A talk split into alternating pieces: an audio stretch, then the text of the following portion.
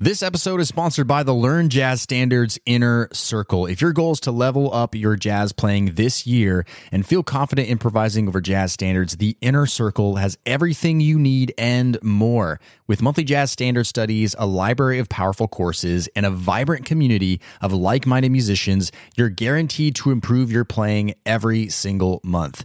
Podcast listeners can get 50% off their first month when you go to ljsinnercircle.com. That's ljsinnercircle.com or find the link in the show notes. Now, on to today's episode.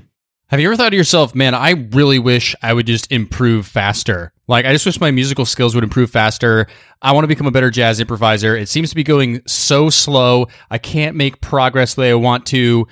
Well, I've personally felt that a lot of times. I've felt like, man, I wish I could improve faster with my skills. Things aren't going fast enough. What a lot of this comes down to, though, is how we actually practice. And we know that because I talk about this all the time on the podcast. How we practice is way more important than the little tricks, the little tools, music theory, any of that. But also a big part of practicing is mindset.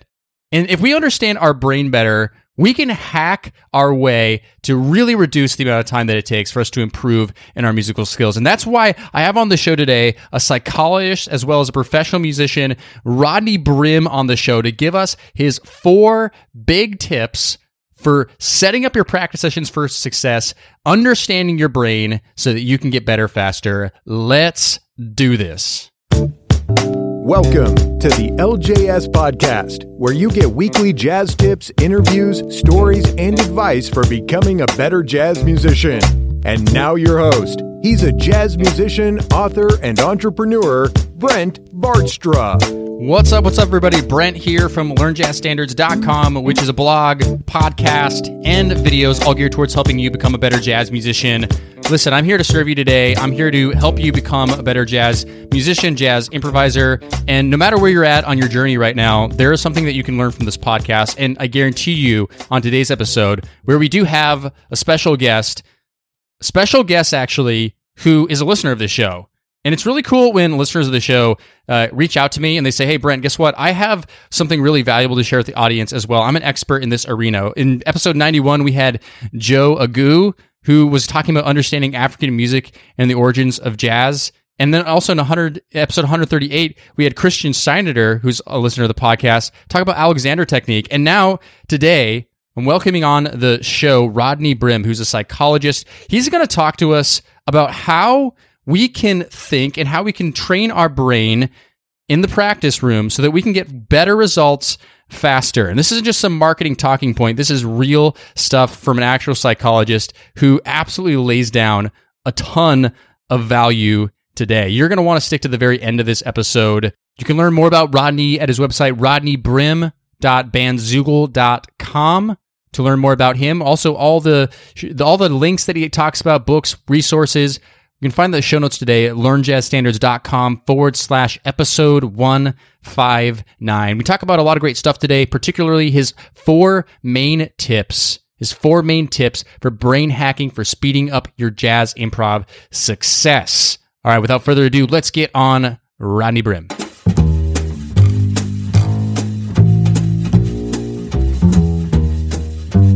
All right, I'm excited to welcome on the show today. We have a psychologist and a professional musician. This is Rodney Brim. Rodney, thanks for being here on the show. Brent, great to be here. Looking forward to the conversation. Really excited. Uh, I really enjoy when listeners of the show reach out to me and say, Hey, Brent, I have something valuable to offer to everybody. I know something. And I love that because uh, I like having guests on my show in general to teach things that I don't know or to think, you know, to have a different uh, perspective on something. And I think it's even better when it's actually someone who's listening. So that's so cool, Rodney. Thank you so much for reaching out. Um, I like to always start by just getting everybody to know you a little bit better. So why don't we just start out with who you are, what you do, and maybe a little bit about your musical background, how you got into all that. Yeah, fantastic. I was thinking in terms of relating to people who are listening uh, today. Um, I started out um, taking piano when I was five. My mom was a piano teacher, you know, and sort of did that sort of stuff. Got into band as a uh, at ten, and and fell in love with the trombone. Played that. Played through college. Got to play with some great people. Um, I had one of those kind of monumental pivot points in in my music career at, at probably twenty. Uh, got to play with Benny Goodman and Ooh. was working out front with him and got a nice compliment from him and it changed for me. I I um, I looked at that experience and I thought I didn't see a great future for me as a musician in terms of I was afraid I'd turn into a high school music teacher and be screen, teaching a band forever and a day and playing the same fight song year after year on the football field, or I'd be end up gigging and I thought I'd be on the road all the time. And here's Benny and he's still on the road gigging with me and he's in his 60s and he's doing this. Um, and so, not that that was bad, it's just that it, those weren't the career choices I want. So I I made a pivot and went ahead and got a PhD in psychology and actually did my dissertation on music and proved that music gets underneath everyone's skin, unlike any other stimulus that we experience. So it was a great study. I had a lot of fun with the research. Went on to be a clinical psychologist, kind of put the music in a background and played casual gigs, different bands and stuff like that throughout the years. And over the last 40 years, been a psychologist, consultant, kind of had an opportunity to work all over the world. And I'm back at this point in sort of a comeback player uh, where I play multiple instruments and play local gigs, playing mostly in jazz flavor. That's awesome. Um, tell me a little bit about, you said something that kind of stood out to me that music gets underneath people's skin more than any other stimulus. Can you explain what you mean by that? Yeah, everyone's character structure or personality structure is such that they respond to some things that, that you could almost rate people as either high responders. They get you'll notice them they're very uh, effervescent or very emotional about stuff. Things oh, seem to impact them emotionally very strongly, and other people are sort of uh, very cool, kind of maybe aloof, or nothing seems to phase them. If, if you describe that, what's interesting is that you'll get all sorts of emotional stimuli coming in. You get high responders, low responders. When music comes in, everyone responds and I was able to prove using biofeedback and other sorts of sensory stuff that no one can defend against music. It gets underneath everyone's skin. Wow, that's phenomenal. That's really fantastic. Um, I feel like I can just relate to what you're saying just by by by, by experience that that yeah. is indeed indeed true. Uh, so you are a psychologist.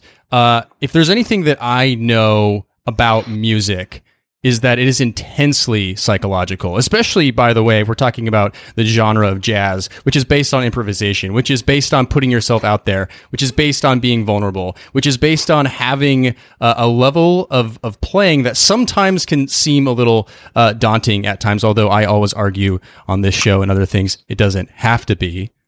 But we know it's intensely psycho- uh, psychological, and so we have a psychologist on the show today, you, to help us walk through some things. What is what do you really want everybody listening to get out of this conversation that we have today?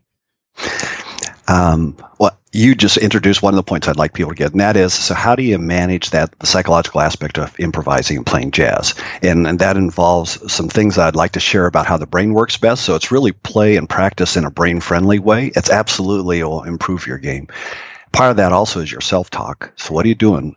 How you, how you, what are you thinking and saying to yourself? Uh, and then I really want to talk a little bit about using your left versus your right side of your brain. Um, I, I, would guarantee that most of your listeners don't use the right side of the brain well enough, and it's actually fundamental in terms of having success at improvisation. Interesting.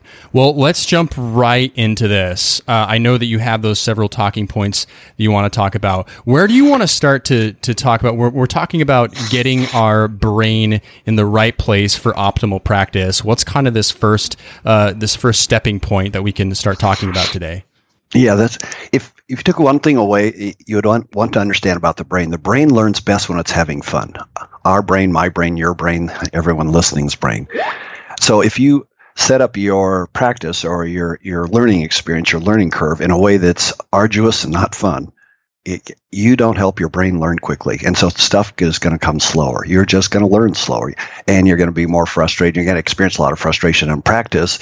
Inevitably, hits our sort of threshold of competency. So it's always kind of flirting with the sense of being frustrated versus excited about what we're doing.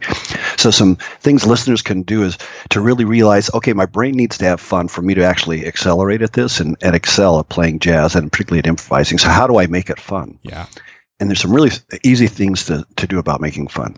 So one of it is is simply keep it fun. And so one of the ways I I make practicing fun is I use fun backing tracks like your backing tracks. Why? Because it's a lot more fun to play against a backing track than simply play scales against nothing. Um, choose backing tracks of songs you like. Why? Because the brain likes that, so it's fun. Ah, listen to people that you enjoy listening to and kind of replay what they play. Why? Because the brain likes what they're doing with their sound. So anything you can sort of address where the brain enjoys doing it, and you could put that into your practice, you're going to accelerate your learning curve. Here's something else. If you could talk about your self-talk, the way you think about things as you listen, and you could take your self-talk out of you and put it as an instructor and sort of embody it sort of separate from you. Would that instructor be pretty affirming or mostly notice things you screwed up on or or slow to give compliments and go, oh, good grief, you still didn't hit those high notes, or you're, are you still going to play A sharp? You know, it's like your self talk is really critical for having fun as well. So watch your self talk and, and in fact, ch- change your self talk or shape that so that you get more positives in than negatives. Because once the curves, in fact, for me, I'm a person that needs about three positives for every negative to learn well. I need, so I need lots of recognition, and I'm willing to uh, go to the moon and back if I just get enough recognition. So, for all of us when we're practicing, it's sort of the same sort of stuff. Would you start paying attention to the things you're doing right? And recognize those because the brain will have more fun you'll have more fun. Okay i want to i want to touch on that a little further. I want to get into how we can have better self-talk. Uh, really quickly i want to go back a little bit further to something that you said was pick jazz standards or material you want to learn that you like that you enjoy. Learn jazz solos or learn whatever you want that you actually like. And this is something that i I frequently actually tell my students in my courses because uh, sometimes people ask me, well, Brent, which jazz standards should I learn in, in this course? And the answer is the ones that you really like, because I think about all the tunes that I've ever learned, and I've learned a lot of mm-hmm. tunes. And how many of those do I actually remember? Well, a lot of those tunes I learned because someone forced me to, or because I mm-hmm. had to. I didn't really connect with them. And guess how many of those I know now? I don't know very many of them now, of the ones that were forced upon me. So that totally resonates. I love this. Now, as far as that self talk, you mentioned a few things here. But I feel like this is easier said than done, right? This is some cognitive skills that we have to engage in. Uh, how do we start reprogramming our mind? Because I have a feeling that a lot of our a lot of our self talk, a lot of our inner instructors, as you alluded to there, are really mean, horrible, nasty teachers. So, how do we turn that around? Um, starting with being mindful of it. So it, it becomes, it moves from an unconscious or just a habit that I do, and I just sort of growl at myself when I miss a note or don't quite get the inflection correct, to beginning to pay attention to that. And so as I stop making it unconscious, I make it conscious, and at point that's conscious, then I can do something about it. So then I can start saying, okay so, Rodney, as you're playing this next one, I want you to notice at least three times you hit a note where the intonation is perfect and you really like the resonance. And so I just start coaching myself as to what things I want to pay attention to. And if I if I don't or if I struggle to recognize that, and we'll talk a little bit about this future, but recording is just another great way to record yourself, listen back, and then force yourself to listen for things that you really enjoyed about you that you did and, and notice those and make your brain start paying attention, noticing things, even if it's one note in a phrase that I really like that particular G. Wow, I hit that one just right and it was really, it fit in the groove. I, I absolutely love that. And doesn't that just turn things on its head? Because normally when we listen back to things, normally when we're playing, the first place we want to go, and from my personal experience, is, well, that's what went wrong that's what went wrong because that needs to get better and that needs to get fixed and it's not good enough. And that's such a different way of thinking, a, a, way of thinking. I love that. A way of thinking of like, no, first, what actually went right? That's amazing. And, you know, one thing that I, uh, always ask my 30 steps to better jazz playing students about is I tell them to post their big win, uh, something that went really well in the practice room during their particular session. And I see just a whole ton of comments of people saying these positive things that have happened. And man, what a game changer when people are focusing on that. So this is, man, this is value packed stuff, Rodney. Thank you so much. So it sounds to me, okay, the first, if we're going to start brain hacking our way to better practicing, to learning more, becoming better jazz improvisers, we need to be having fun. So that sounds like, that sounds like big tip number one. Our brains learn best when we're having fun. Um, what's, what's next? Where do we, where do we go from here? Actually, we sort of touched on that with recording. So let me go there next. Yes. So, um, the cerebrum is is basically in, in, the back of your brain, and it controls a lot of your unconscious movement. So, uh, I'm not a guitar player, but if I'm, i play brass and woodwinds and keyboard, but particularly in brass and woodwinds, if if you think about all the things your mouth does to shape the tone, um, and the subtle changes it makes to go from G to A, for instance, up to B natural, it's sort of like, oh yeah, how much did your tongue move? You have no idea how all those. It's sort of like this cerebrum part of your brain knows and it's paying attention and it makes those subtle adjustments and it's starting to build patterns so that every time it moves a certain way you get a g out as you're playing. So all this goes on and, and and it's a part of your brain that actually does well with practice and feedback um, and I should really say this repetition and feedback. So, so part of what happens in if you want to help again, you sort of learn and to improvise it and get a good sound that you enjoy. Because when I'm improvising, I'm looking for a sound that actually moves me more than makes technical sense. Um, this, hopefully that makes that, sense. Yeah, that in makes fact, a lot of sense that's what moves the audience as well. The audience doesn't really care how fast I play for the most part, but they do care if I play in a way that actually moves me and moves them and and that connects. So here's how do we help the cerebrium get more effective? And and probably most people sort of learn this but didn't understand this when they were first playing. But often instructors will have you play long notes. Why are you playing long notes? Hmm. Because hmm. the cerebellum needs time to process as it's making different movements in your mouth, in your tongue, in the way you control your breath, as guitar play with your fingers or whatever. But it, it needs repetition to start building patterns for saying, okay, so when you come back to that note, I'm going to know exactly all the different 1001 modifications to make in the vocal chamber, in your throat, in your breath, all that sort of stuff. so I need the pattern over again, and with long tones in particular, especially for brass and woodwind players, where your resonance in your tone get, and the, your ability to incorporate overtones gives lots of color to the tone and makes for a really great sound. That all needs time. The cerebrum needs time to hear the resonance and make subtle, subtle, subtle adjustments to that. If you just blast through your notes, cerebrum doesn't hear enough feedback to be able to pick that up to start building on that. And so one of the things that happens with this is playing long enough. Um, one of the things I do just to focus my to help that part of my brain go on Franklin's Princeton's on brass instruments is I'll stuff a, a, practice mute in that basically emits no sound but allows me to feel the resonance in the horn. So as I'm playing, I'm just my brain's just getting feedback on how much the horn is vibrating hmm. as I play because I want that vibration in the horn because that's going to give resonance to sound. The other thing that helps the here a lot, and I feel like most people don't, it's a gold mine, most people don't use it, is record yourself. Record yourself all the time. Yeah. Listen back, play it, record. Why? Because the brain needs time to go, oh, okay. And you'll notice if you'll just play it and then re- record and record and play and rinse and repeat, your it's like your brain picks up, okay, I understand how to do that articulation. Ooh, I want to change. And it's able to make adjustments that if you just blast through stuff and then move on to next, your brain doesn't get the, the time. And in fact, if you've ever played a gig where you thought, "Wow, I, I sounded really good," and then you go back and record, and you go, "Ooh, it didn't sound as mm. much as I." Um, or why? vice versa, right? Sometimes yeah. it's vice versa. but that recording process is something that the brain really needs to hear back because when we're in the moment, we don't quite hear ourselves the same way. Right. And the brain doesn't have a chance to to change or make responses. Right. Does that help? That that one hundred percent helps. Um, the I, I do see this feedback as, as well when I give uh, assignments to students to say, all right, record yourself doing this assignment and post it. And I find, yeah, a, a big comment is I get is, is, people they do the assignment the first time and then realize, oh, I, I, I need I didn't quite have that there. Oh, let's do it again. Yeah. And and then that also deals with that repetition. Now let me let me um ask. So you're talking about long tones. Uh, does this connect as well with practicing slowly? Like if you're pra- you start by practicing slowly, or is this along the same lines as what you're talking about? It is. If you think about all the muscle movements on your hand when you're playing down the fret on a guitar, it's like okay, move that two millimeters. What? Eh, you know, you, are not even conscious of that. Well, part of your brain's conscious because your fingers are moving. So we're talking to that cerebrum part of your brain again.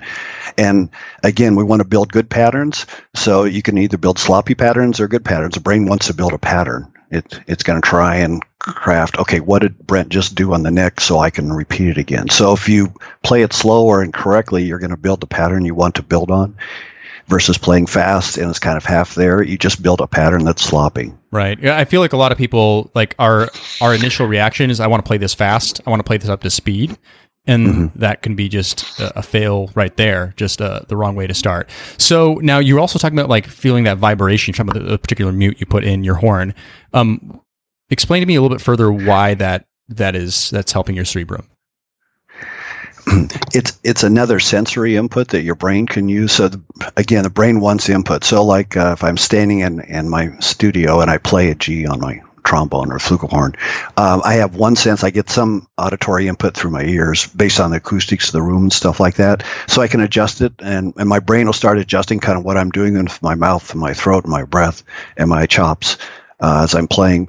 But it's a little bit of frequency, and that changes a lot. But I give myself a, another whole route into this or brain feedback by just sensing resonance on the horn. Um, So it's exercising one of your sensory items inputs to fit that so, to, so that you're like, oh, that feels like this when I do this. That's the Mm-hmm. it repetition. really of it. amplifies that sensory input. Oh, um, let's see.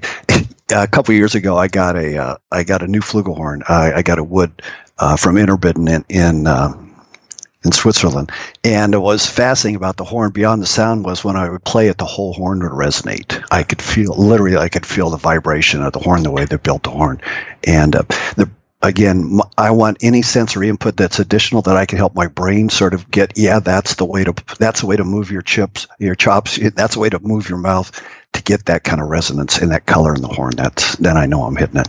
Wow, fantastic. Okay, great, great, great, great. So now, uh, speaking of senses, um, let, I know this is one of your talking points. Let's talk a little bit the auditory versus the visual side of learning. Um, can you speak a little bit more to that? Because I know we were kind of going with those senses just now, so I think that's a great next point to to start working on.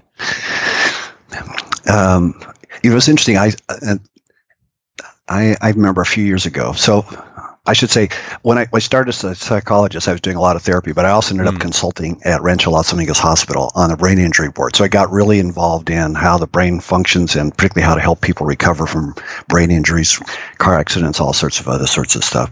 And uh, throughout the years, uh, up even till this. Um, last project I was working on, we were reinventing how people learn for refugees coming into Europe and using virtual reality and mobile apps and um, and articulating a different way people could quickly pick up language and um, and, and sort of cultural rules uh, if you were coming from Syria, for instance, and trying to sort of assimilate into the culture in Germany.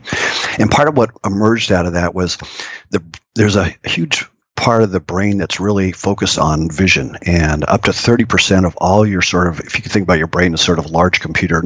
Part of the all that processing power 30% of it at least is devoted just to vision.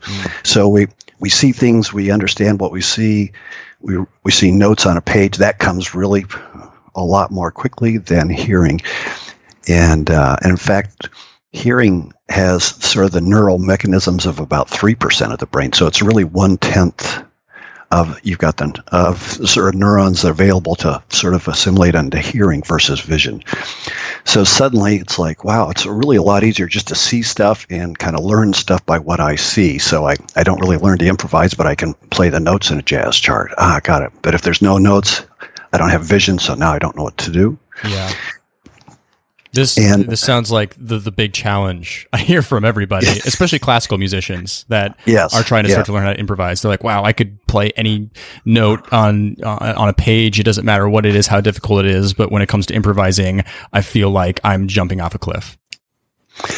So this kind of I want to talk about then how do you develop the ear, which has already less sort of mechanisms in the brain to develop. It can still be developed, uh, and in fact, some people have it hugely developed. But how, how does one do that? And my mom was a, a classical um, flute player, played in orchestra and stuff like that. And it was fascinating trying to get her to play jazz. And um, and because the phrasing was wrong, and it was you know she, she, that whole dotted eights never. It was always straight eights for her and stuff like. It was just it was a different language, right? So like when you think about sort of learning a different language, um, and by the way, I got involved in this in Europe a lot because uh, all the words and the ways you frame words in German are so different than if you come from Afghanistan that um, it's like, oh, I, I can't just print the characters. By the way, their their characters are different than than our characters and the German characters. So the characters are different. So visually, you couldn't even get there. So auditorily, you had to be able to hear it. You had to hear the sounds and a very different sound. So what happens in terms of playing jazz is we teach, and it's kind of one of my beefs with way people learn jazz or struggle with learning jazz, is that it's it's all very visual. So I here's the here's a C scale. oh, bum, bum, bum. Okay, here's a minor scale. Okay, so I see that as well. So it's all all seeing, right? Da, da, da. So I here's the note, here's the staff, here's here's what here's that note above the staff. Well, you know, recognizing. So it's all visual stuff. And then I get if I'm a young aspiring player, uh, so I'm reading through his chart, and suddenly I see G minor seventh and a C seven. And it's like, oh, what am I supposed to play over that? Mm-hmm. Mm-hmm. Here's where the ear comes in, and especially if I don't hear anything, and so I'm trying to listen for what's in my head. I don't hear it, so you know, just play something. So then what happens is, is that we typically fall, if, if nothing, besides being embarrassed and anxious and, and sweating as you see that part of the chart coming up and you know that you're up next and it's like, oh, good grief, what am I going to do? How I learn, and I see a lot of people teaching jazz, is they teach a very left brain. So it's left brain tends to learn things very sort of linear. Uh, easiest way I could frame that is, is our left brain is how we learn multiplication tables. Right. So we all need to learn our multiplication tables, and we could do it by flashcards, and and we need to learn three by five, and what is nine times nine to be able to do any kind of basic stuff in math. And the same thing in jazz, we all need to learn sort of what the basic scales are and what the first and third and fifth and seven is. But that won't allow you to create sort of a creative piece. It'll just it'll provide just sort of a structure over here. It'll be like painting by numbers, and you'll be easily able to see kind of a painting done that way. And you'll see certain players play, and you can tell they're really playing off their left brain because they move up and down scales. Um, yes. in, in, a, in a way that feels kind of routinized, if I could say it that way, or whatever. It's um, it's very structured and it's like oh, okay. And and if you listen to them you, you can hear them doing kind of same approach. So how do you get the ear involved in the right brain? So here's a fun thing about that. The ear really can be developed partly just by practicing what you can hear. So you think about if what you're going to develop a library of things you can hear. One of the ways to do it, and, and Mike Lake really helped me with this in his, in his in our initial collaborative work, was simply saying, what if you had to play in your horn or on your instrument um, simple tunes that you already know in your head, so you can hear them, you know, like Happy Birthday, yeah. or When the Saints Go Marching In, and so just beginning to develop the ability to hear something in your brain and then play it on your instrument because when we start out, those aren't connected. Almost anyone can whistle happy birthday, but that doesn't mean they could play it on their instrument. Mm-hmm.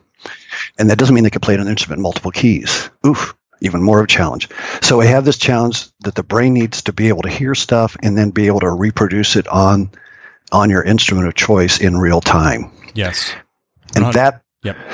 Go ahead. 100%. I man, this makes so much sense to me. Um when I talk about learning when I talk about learning licks or anything like that, I always talk about learning in all 12 keys. Well, first of all, not learning it off a piece of sheet music, hearing it first and internalizing that. I love also uh, what you're talking about is just tunes that we all know that you should that you maybe know that that are pop songs you grew up with being able to actually connect i call that connecting your ear to your instrument and because mm-hmm. there's one thing to obviously develop some of those fundamentals of ear training which are in my opinion important um, but there's also this other side of creating that connection I think that's a fantastic way. Or melodic dictation is another thing that I like to uh, teach others to do as well. Does that does that all sound like that's along the lines of, of what you're you're preaching here?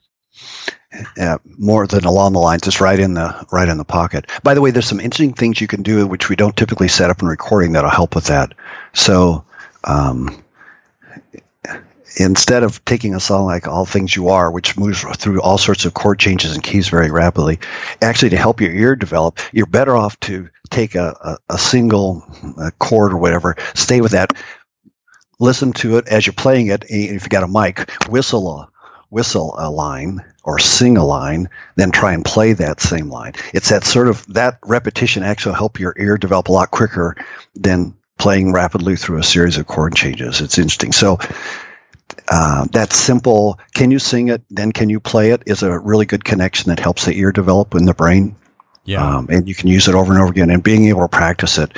Um, so because what'll happen is is especially when this is just beginning developing for improvisation, is you'll you'll start playing and you, you kind of hear a line and by the time you sort of get it out you, you get about three quarters of the notes uh, as you hear them. But then some note uh, also kicks in. You kind of lose consciousness of what that line was. Then the chord changes. Whoops now you're adjusting to the next one. It's all too fast for the brain to actually do it. So you want to slow that whole thing down and just sort of repeat repeat the ability to hear a chord background be able to sing a line hear a line be able to play that same line you hear and just help the brain make that loop so that becomes just more immediate and facile. Which goes back to what you're talking about the cerebrum and that repetition. So, okay, so for, for, what I'm hearing from this section here, it's way easier to visualize things and see things, that way our brain works.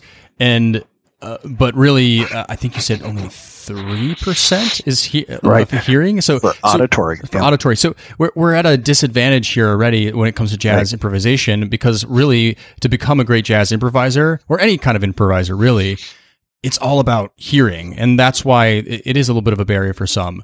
Um, but we also need to have those left brain, those left brained mm-hmm. skills, the visual side, being able to read music, being able to understand scales. All this stuff is great, but then there's that hearing side.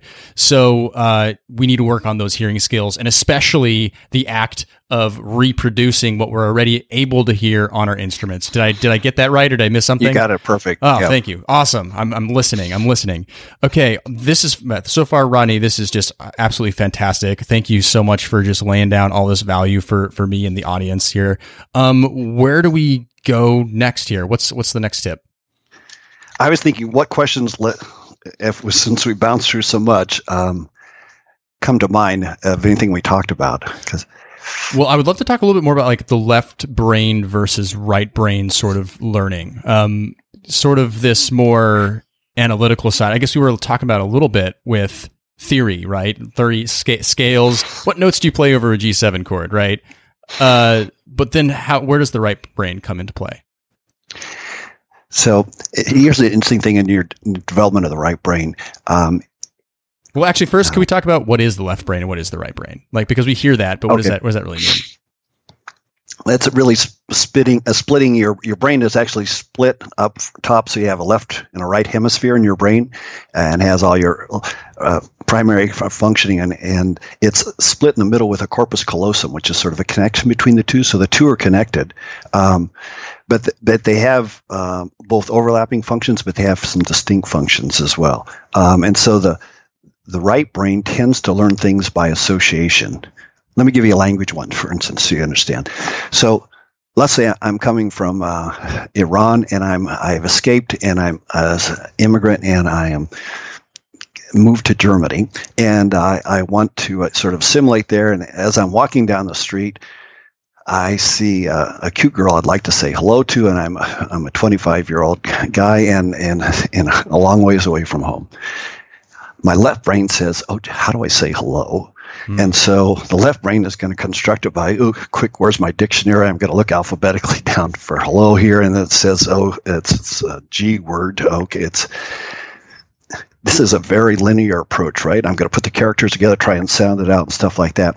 If you happen along at the same time and you and you said, "Rodney, just say Guten Tag," ah, oh, that's pretty easy. I got that auditorily the brain learns it because it's easy to learn because I want to say that and that girl's cute. And that whole attachment and something that would be fun to do makes it quick.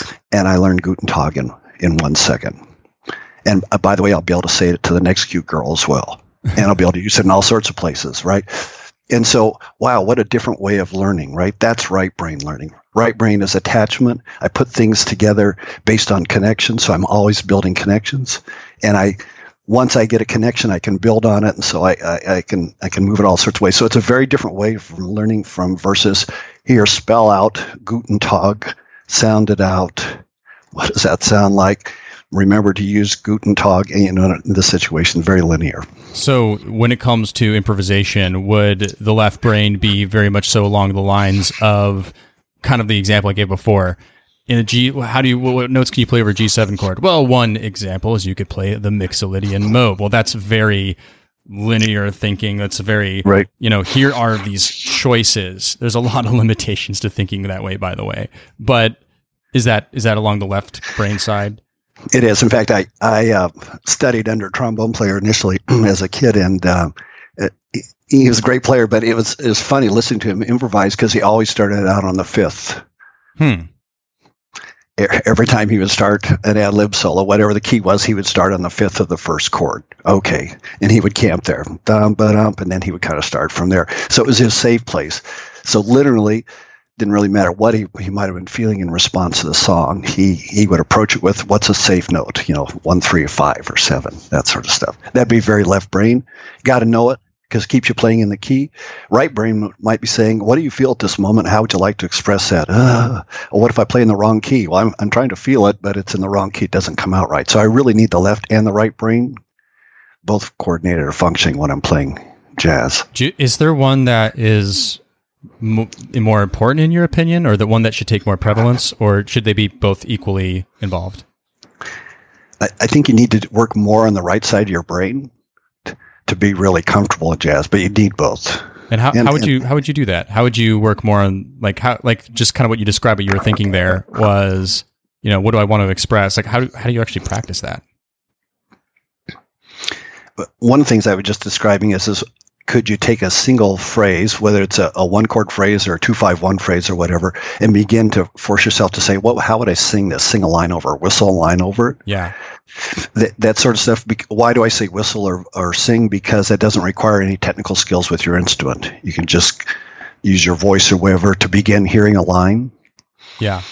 Um, I also find listening to people that you enjoy listening to, grab a line that they do and and so that it, your brain enjoys, and so you can kind of memorize that. So you begin to put that into your library of things I know I can hear in my head, and then play those over chord changes.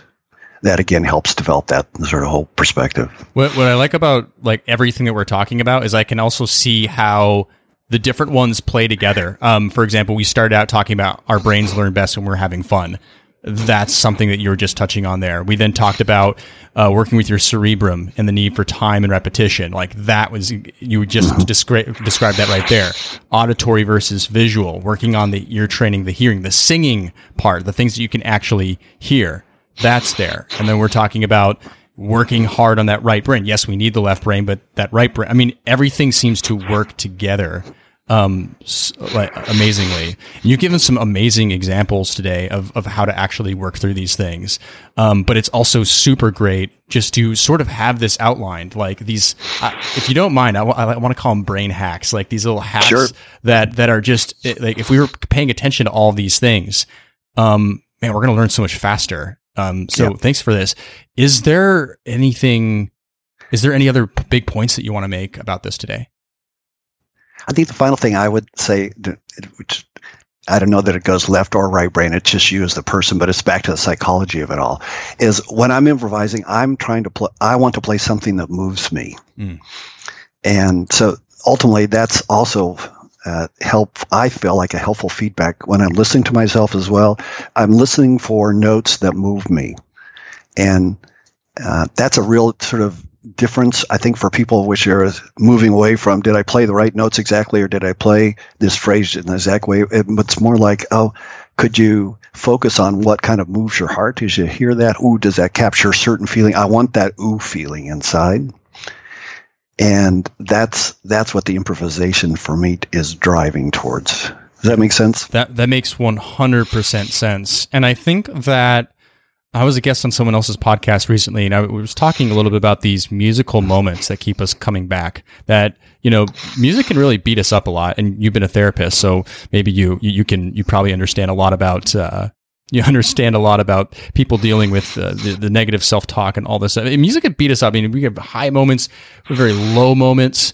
Um, but the things that keep making us come back are these musical moments that transcend the possibilities of what we thought was mm-hmm. possible. When you interlock with a group of musicians at a gig or maybe even a jam session and something magical happens, something more than like your actual, what you thought you were capable of or what you thought music that you could create for other people is capable of breaks through. And those are those, those cloud nine moments that just really stand out. And that really is, for that to happen, you need to be able to focusing on that, expressing yourself, mm-hmm. how to make a moment that moves you actually happen. Not how to hit every single chord perfectly. So it sounds like you're playing perfect bebop. Not how to, uh, you know, play wailing fast over Cherokee at 300 BPM. N- none of that is really that important, right? It's playing stuff that moves you. So uh, I completely resonate yeah. with that. Um, that uh, was back on.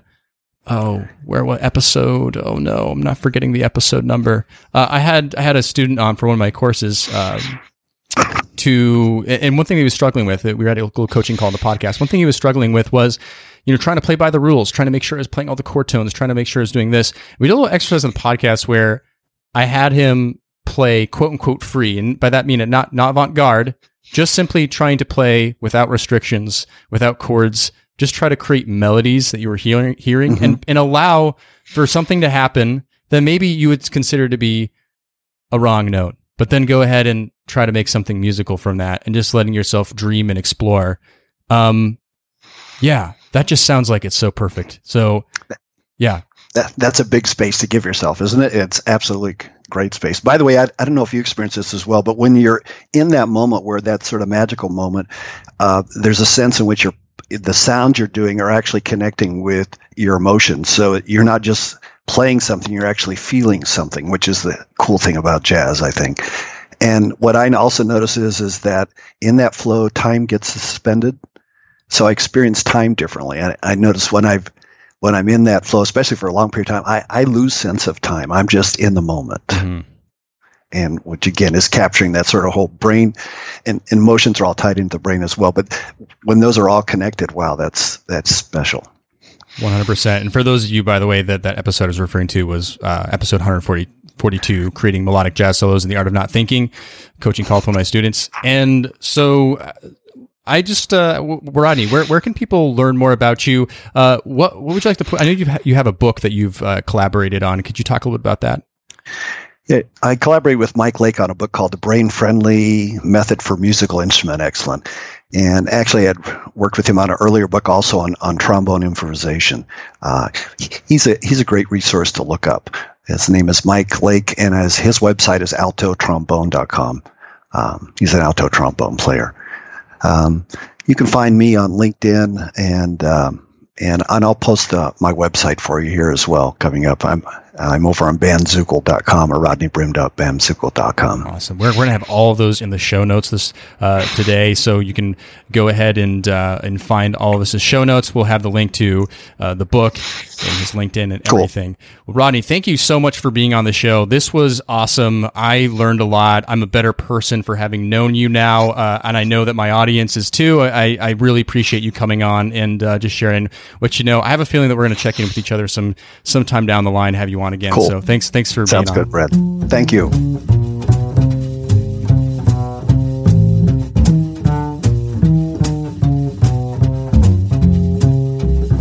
Hey, that was fantastic, wasn't it? I mean, that was just a lot of great information. Big thanks to Rodney Brim for just laying down a lot of great information for all of us. I know I learned a lot today uh, from him. And I was just thinking about those four main points that he went through. And if we actually start applying those in our daily practice or weekly practice, whenever it is you practice, that we can really start getting some serious results. So I want you to take action. I want you to start thinking about those things, how you can start applying it, because obviously those who take action, they're the ones who get results. And those who just think about it, well, they don't really get the results. So make sure you take action on today's episode. As I always ask, hey, if you really enjoyed this episode today, if you enjoyed this show in general, give back. Really simple, free way to do that is simply by going to iTunes or wherever you listen to podcasts and leave a, a positive or dare I say a five star rating and review. Just helps other people know that the show's worth listening to and that it's helpful and um, that they should be listening to it too. So thank you so much in advance for taking the time to do that. Make sure, of course, you are subscribed so you don't miss any shows. Make sure you're signed up for the newsletter so you don't miss anything that goes out on Learn Jazz Standards. That's learnjazzstandards.com forward slash newsletter. I'm looking forward to seeing you back next week on Learn Jazz Standards podcast. Cheers. Thanks for listening to the LJS podcast, brought to you by LearnJazzStandards.com. Subscribe to the series on iTunes, and don't forget to join our jazz community at LearnJazzStandards.com forward slash newsletter.